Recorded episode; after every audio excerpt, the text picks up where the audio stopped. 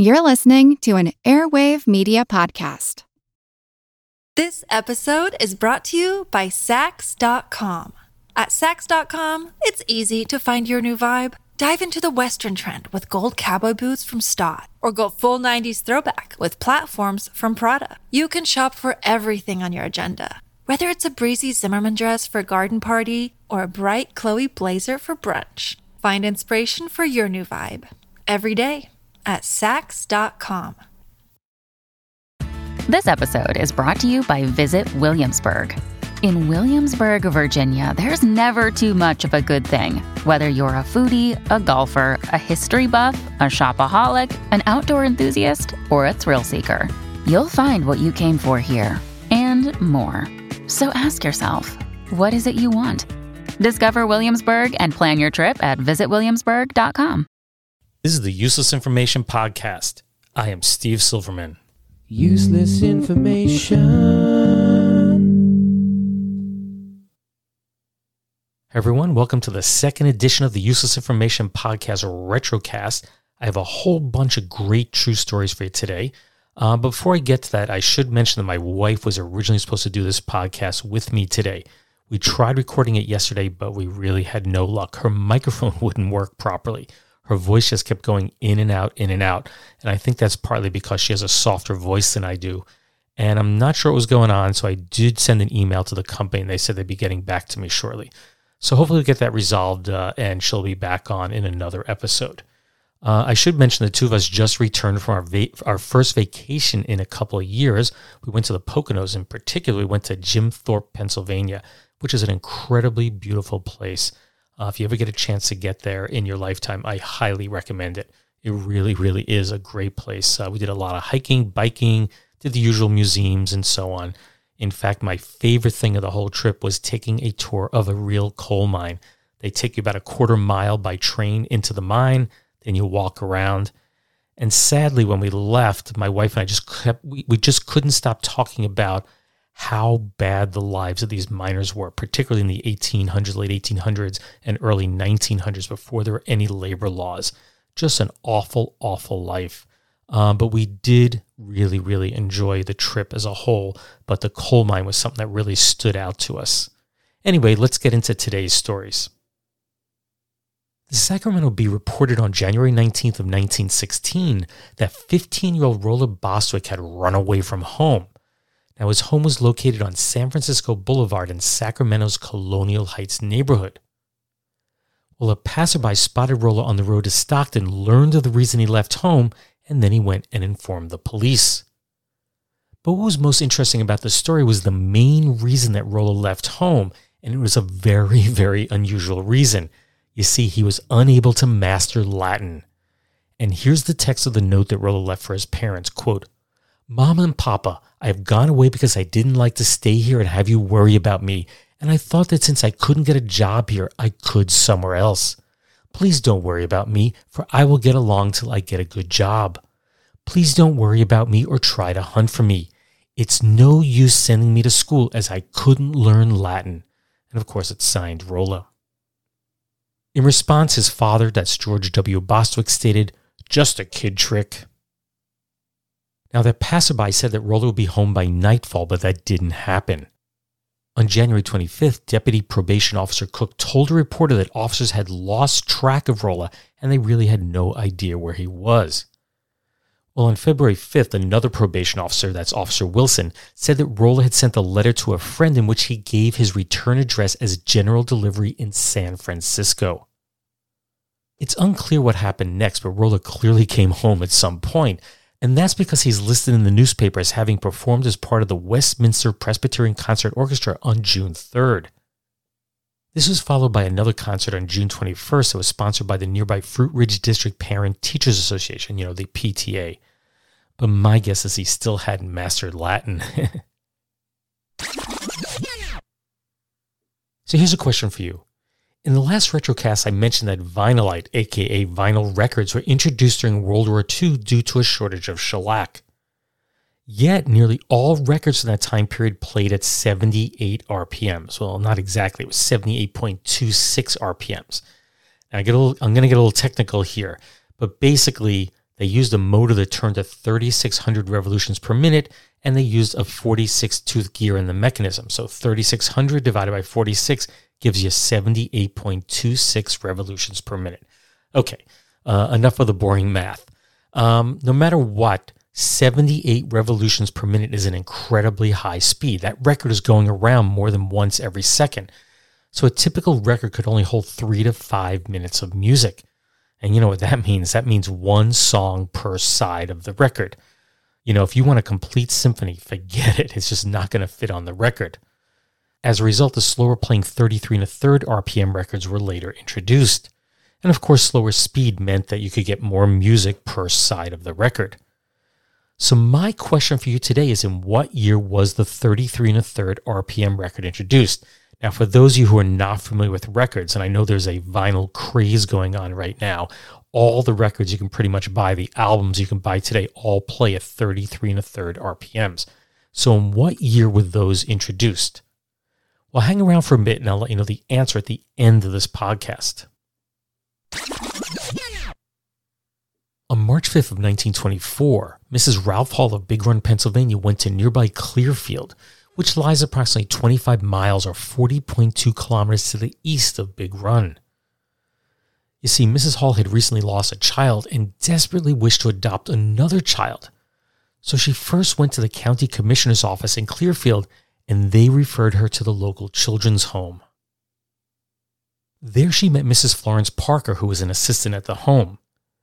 Mrs. Hall told Mrs. Parker that her four year old son Billy bore a strong resemblance to the son that she had just lost. So Mrs. Hall would spend the remainder of the day playing with young Billy, and at the end of the day, she made a highly unusual request. She asked Mrs. Parker if she could borrow Billy for a few days, and surprisingly, Mrs. Parker agreed to loan out her son. The deal was quite simple. Mrs. Hall would take Billy back to Big Run with her, and then Mrs. Parker would follow a few days later to meet up with them. Of course, she'd stay a few days at the Hall home and then take Billy back home. Yet a couple of days after Billy left with Mrs. Hall, Mrs. Parker began to feel as if she had made a terrible mistake. She had made a poor decision. An investigation was made and it was soon learned that all the references that Mrs. Hall had provided, they were real. But there was one big problem. None of her references had ever heard of Mrs. Hall. Billy Parker had been kidnapped. A search for the missing boy was soon underway. Billy's uncle, that's Dean Reed, was able to trace the kidnappers and Billy to various points within the state, and they all were within a 50 mile or 80.5 kilometer radius of Billy's Clearfield home. That included Du Bois, Reynoldsville, Indiana, Brookville, and most famously Punxsutawney. At one point, they were sighted in Cleveland, Ohio. Well, on Saturday, August 9th, 1924, that's five months after Billy had been kidnapped, his uncle, Dean Reed, received a tip that a couple and a young child had been staying at a hunting camp in the mountains of Rockton. But after Reed spotted the couple, they were arrested and they led Reed up into the mountains where they spotted Billy carrying a bundle of wood. Mrs. Hall's father, that's Cyrus Fauci, had been watching the boy and he was also arrested. All three suspects were placed in the Clearfield jail. Mrs. Hall's husband, Frank, not the Ralph that she had told Mrs. Parker, her husband Frank claimed that the couple had separated four years earlier, after which Mrs. Hall, whose first name was Florence, gave birth to a baby boy.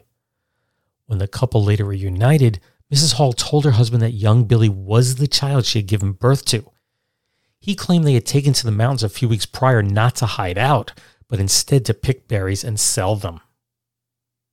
On September 30th, Florence and Frank Hall were both found guilty of kidnapping. Mrs. Hall received the most severe sentence that was an indefinite period of detention at the state industrial home at Muncy, and Mr. Hall was sent to the Western Penitentiary to serve a three and a half to seven year term. Mrs. Hall's father, that's Cyrus Fauci, he was released because they believed that he had no knowledge of the kidnapping. He was basically just helping out his daughter. Girls, Imagine shampooing your hair without water. Shampoo without water? You're kidding. No, honest. You can do it with Minipoo, the marvelous new dry shampoo. Minipoo is grand when you're down with a cold and don't want to wet your hair. Perfect when you have an unexpected date. A Minipoo shampoo is so easy. takes only 10 minutes. Wonderful for oily hair. And my wave? Minipoo won't disturb your wave. Where? Oh, where? At drugstores everywhere. M-I-N-I-P-O-O. Minipoo. Personally, I think that Minipoo ranks up there with the worst named products of all time. I'm thinking things like Nova. Remember they had the Nova cars? Well, it turns out that Nova means no go in Spanish. Uh, here in the Albany area where I live in Albany, New York, uh, we have a regional bakery called Freihofer's, and that was purchased a number of years ago by a company, a Mexican company called Bimbo Bakeries. And every once in a while, I go into the store and I see loaves of bread with the label of Bimbo on it. Clearly, that one doesn't work too well either. And then uh, yesterday, I was actually looking uh, through old newspapers and I came across an ad for Gayola Cola. Gayola Cola. Was a, com- a competing product for Coca Cola. Clearly, that name wouldn't work today either. Now, clearly, they're trying to tell you that you can get a quick shampoo with this, a mini poo. But honestly, anything with the name poo in it is not my ideal for a name of a product. That commercial, by the way, is from the January 11th, 1950 broadcast of Burns and Allen, which I've commented before on the podcast is among my favorite of all the old time radio shows. This particular episode was titled Getting a Movie Contract. Now, uh, I have to say that Gracie Allen's campaign to be the President of the United States and her concerto for Index Finger are among the most memorable, at least in my mind, among the most memorable comedy performances of all time.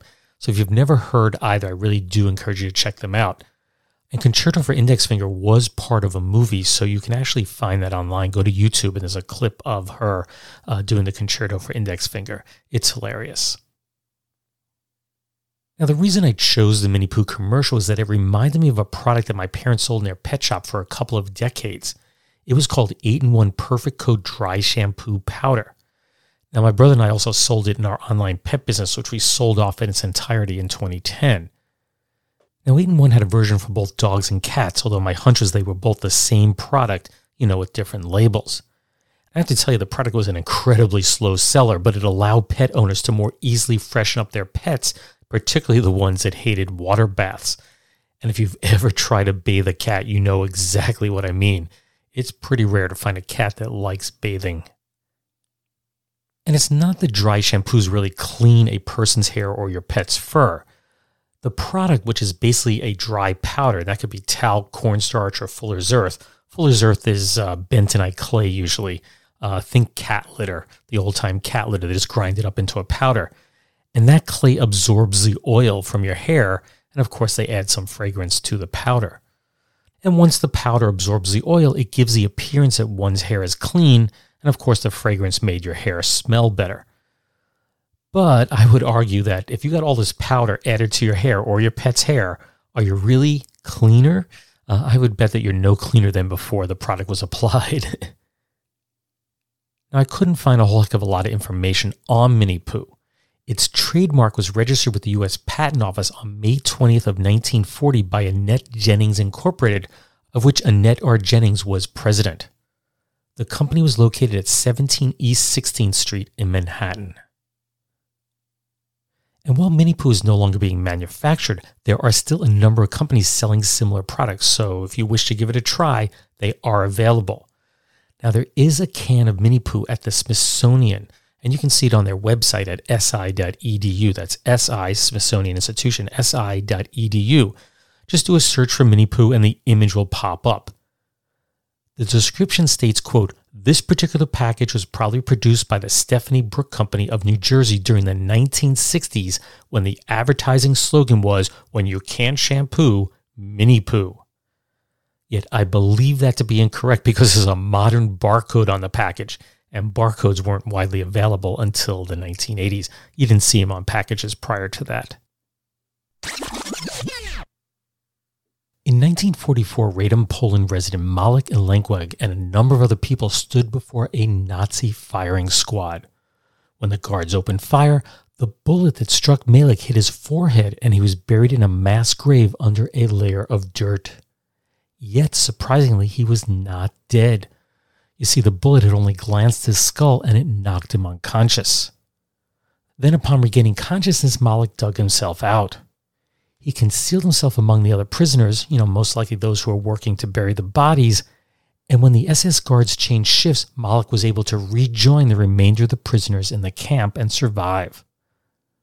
When the war ended, the UNRRA, that's the United Nations Relief and Rehabilitation Administration, they stepped in to help Malik and so many other displaced refugees reestablish their lives.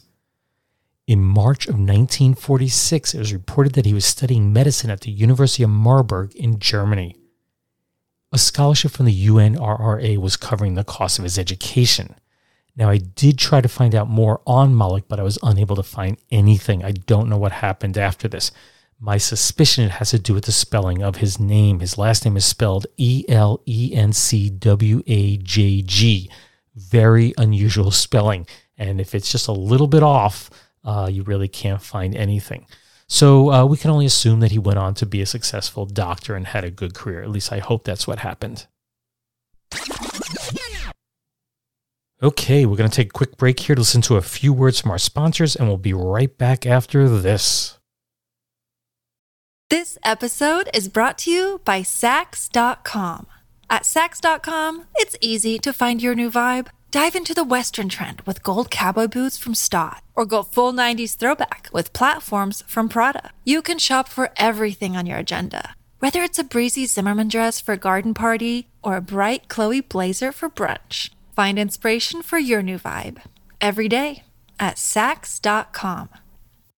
Want to learn how you can make smarter decisions with your money? Well, I've got the podcast for you. I'm Sean Pyles, and I host NerdWallet's Smart Money Podcast. On our show, we help listeners like you make the most of your finances. I sit down with NerdWallet's team of nerds, personal finance experts in credit cards, banking, investing, and more. We answer your real-world money questions and break down the latest personal finance news. The nerds will give you the clarity you need by cutting through the clutter and misinformation in today's world of personal finance. We don't promote get rich quick schemes or hype unrealistic side hustles. Instead, we offer practical knowledge that you can apply in your everyday life. You'll learn about strategies to help you build your wealth, invest wisely, shop for financial products, and plan for major life events. And you'll walk away with the confidence you need to ensure that your money is always working as hard as you are. So turn to the nerds to answer your real world money questions and get insights that can help you make the smartest financial decisions for your life. Listen to NerdWallet's Smart Money Podcast wherever you get your podcasts. All you need is a few minutes to start your day off with something historic when you listen to the This Day in History podcast. Every day, there's a new episode for you to listen and learn about what happened that day way back when. Today could be the day a famous mobster met their end, or the first milestone for humans in space. Who knows what history today holds? Find out when you listen and subscribe to This Day in History wherever you get your podcasts. That's This Day in History wherever you get your podcasts. Welcome back. In the previous Retrocast, I introduced a new segment called Footnotes History. And it's just five little tidbits that appeared in newspapers throughout the years. And there's really nothing to research on these. And they're almost impossible to rewrite. So I'm just going to read them word for word as they appeared in the newspapers back then. And our first story is dated July 27th, 1899. And it's from the Tri States Union newspaper on page one. I should mention this is Orange County, New York, not Orange County, California. It's titled Cows Killed by Lightning. Charles Hulse of Ridgebury, this county had four cows killed by lightning during Saturday afternoon storm. The bolt followed a barbed wire fence to where the cows laid next to it. Mr. Hulse lost a horse by lightning during a recent storm. The next paragraph reads The barn on the farm of Thomas Lee at the reservoir, Middletown, was struck by lightning but did not take fire. And the last paragraph is At Howells, four miles west of Middletown, there was not a sprinkle.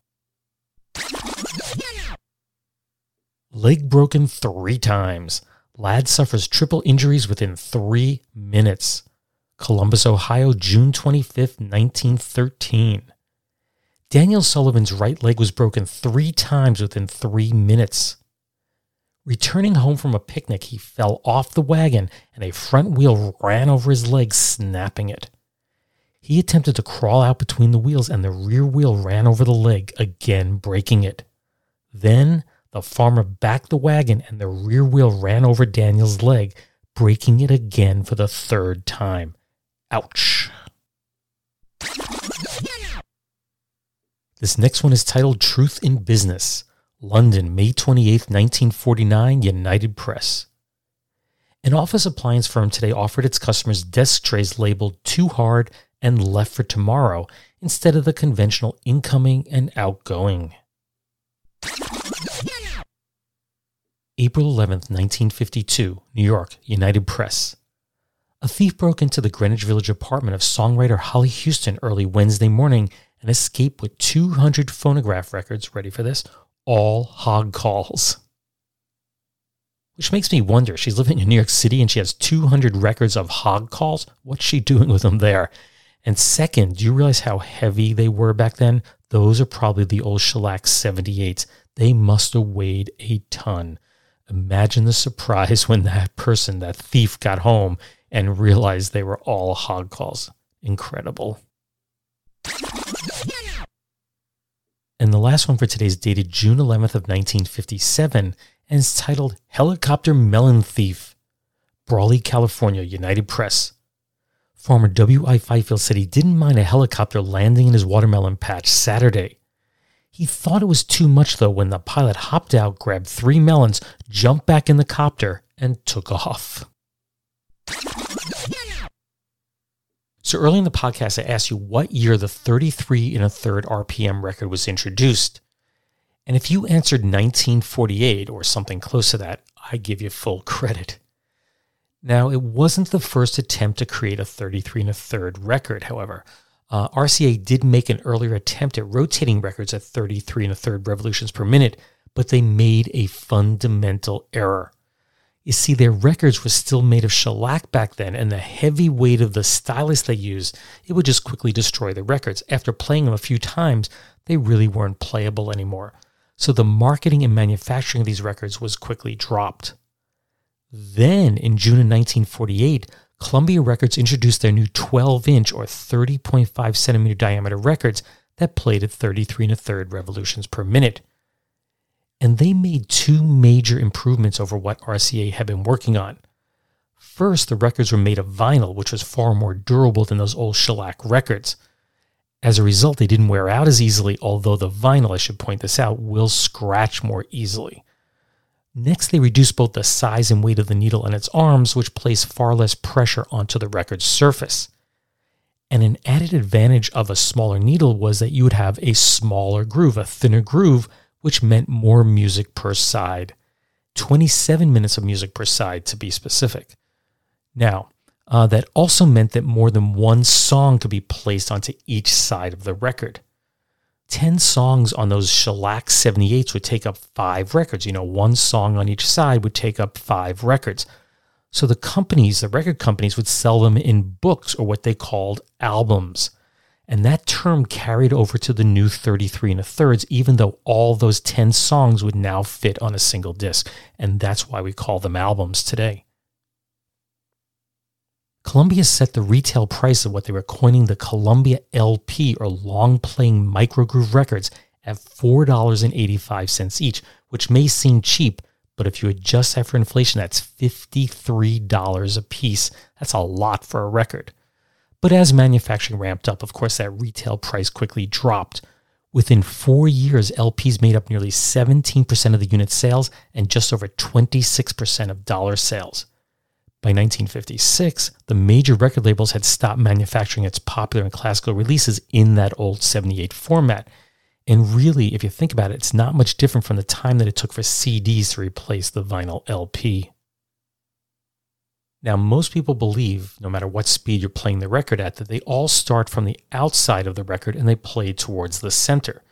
But there are a few exceptions to this. There are some records that play from the center and work their way outward to the outer edge. Now, the reason for this is that classical music, if you think about it, the center of the record, as it spins around, there's not a lot of distance you cover there. And that's good for things that are relatively silent or quiet, such as when you're starting a symphony. But as the symphony builds and builds and builds and builds, you want more and more range. You want more dynamic to it. When you get to the outside of the record, to the farthest edge of the record, to the outer edge, what happens there is you now cover a lot of distance going around once, and that allows you to put more sound in there. So as a symphony builds and builds and builds, you want to move towards the outside of the record. So there are a few that play from the inside out. Well, that brings this second retrocast to a close. Uh, if you have any comments, suggestions, questions, or whatever, feel free to contact me. My email address is steve at uselessinformation.org. That's steve at uselessinformation.org. You can also use the contact form on my website or uh, use Facebook Messenger to get in touch with me. Just a reminder my new book, that's The Flip Side History, is currently available. Also, be sure to check out my two previous books. Those are Einstein's Refrigerator and Lindbergh's Artificial Heart. And all three books are collections of long forgotten, quirky true stories, you know, just like the ones you always hear on this podcast. Be sure to subscribe to the Useless Information podcast or your favorite podcast platform, and you'll have immediate access to new episodes when they're released. My Twitter feed is at Useless Infocast, and be sure to like the show on Facebook. You can just do a quick search for the Useless Information podcast there, and it should pop up. Anyway, I'll be back in a couple of weeks with a new story, and uh, thanks as always for listening, and take care, everyone. Bye. Hi, I'm Neil, And I'm Ken. and we are from the Triviality Podcast, a pub trivia style game show where a lack of seriousness meets a little bit of knowledge. Join us each week for an hour long game of general knowledge trivia featuring special guests from around the world, plus tons of extra themed episodes. If you want to improve your trivia game, Or you just want to scream at us in your car when we get easy questions wrong, then we're the show for you. Find Triviality on all your favorite podcast apps. but you know that because you're already listening to a podcast.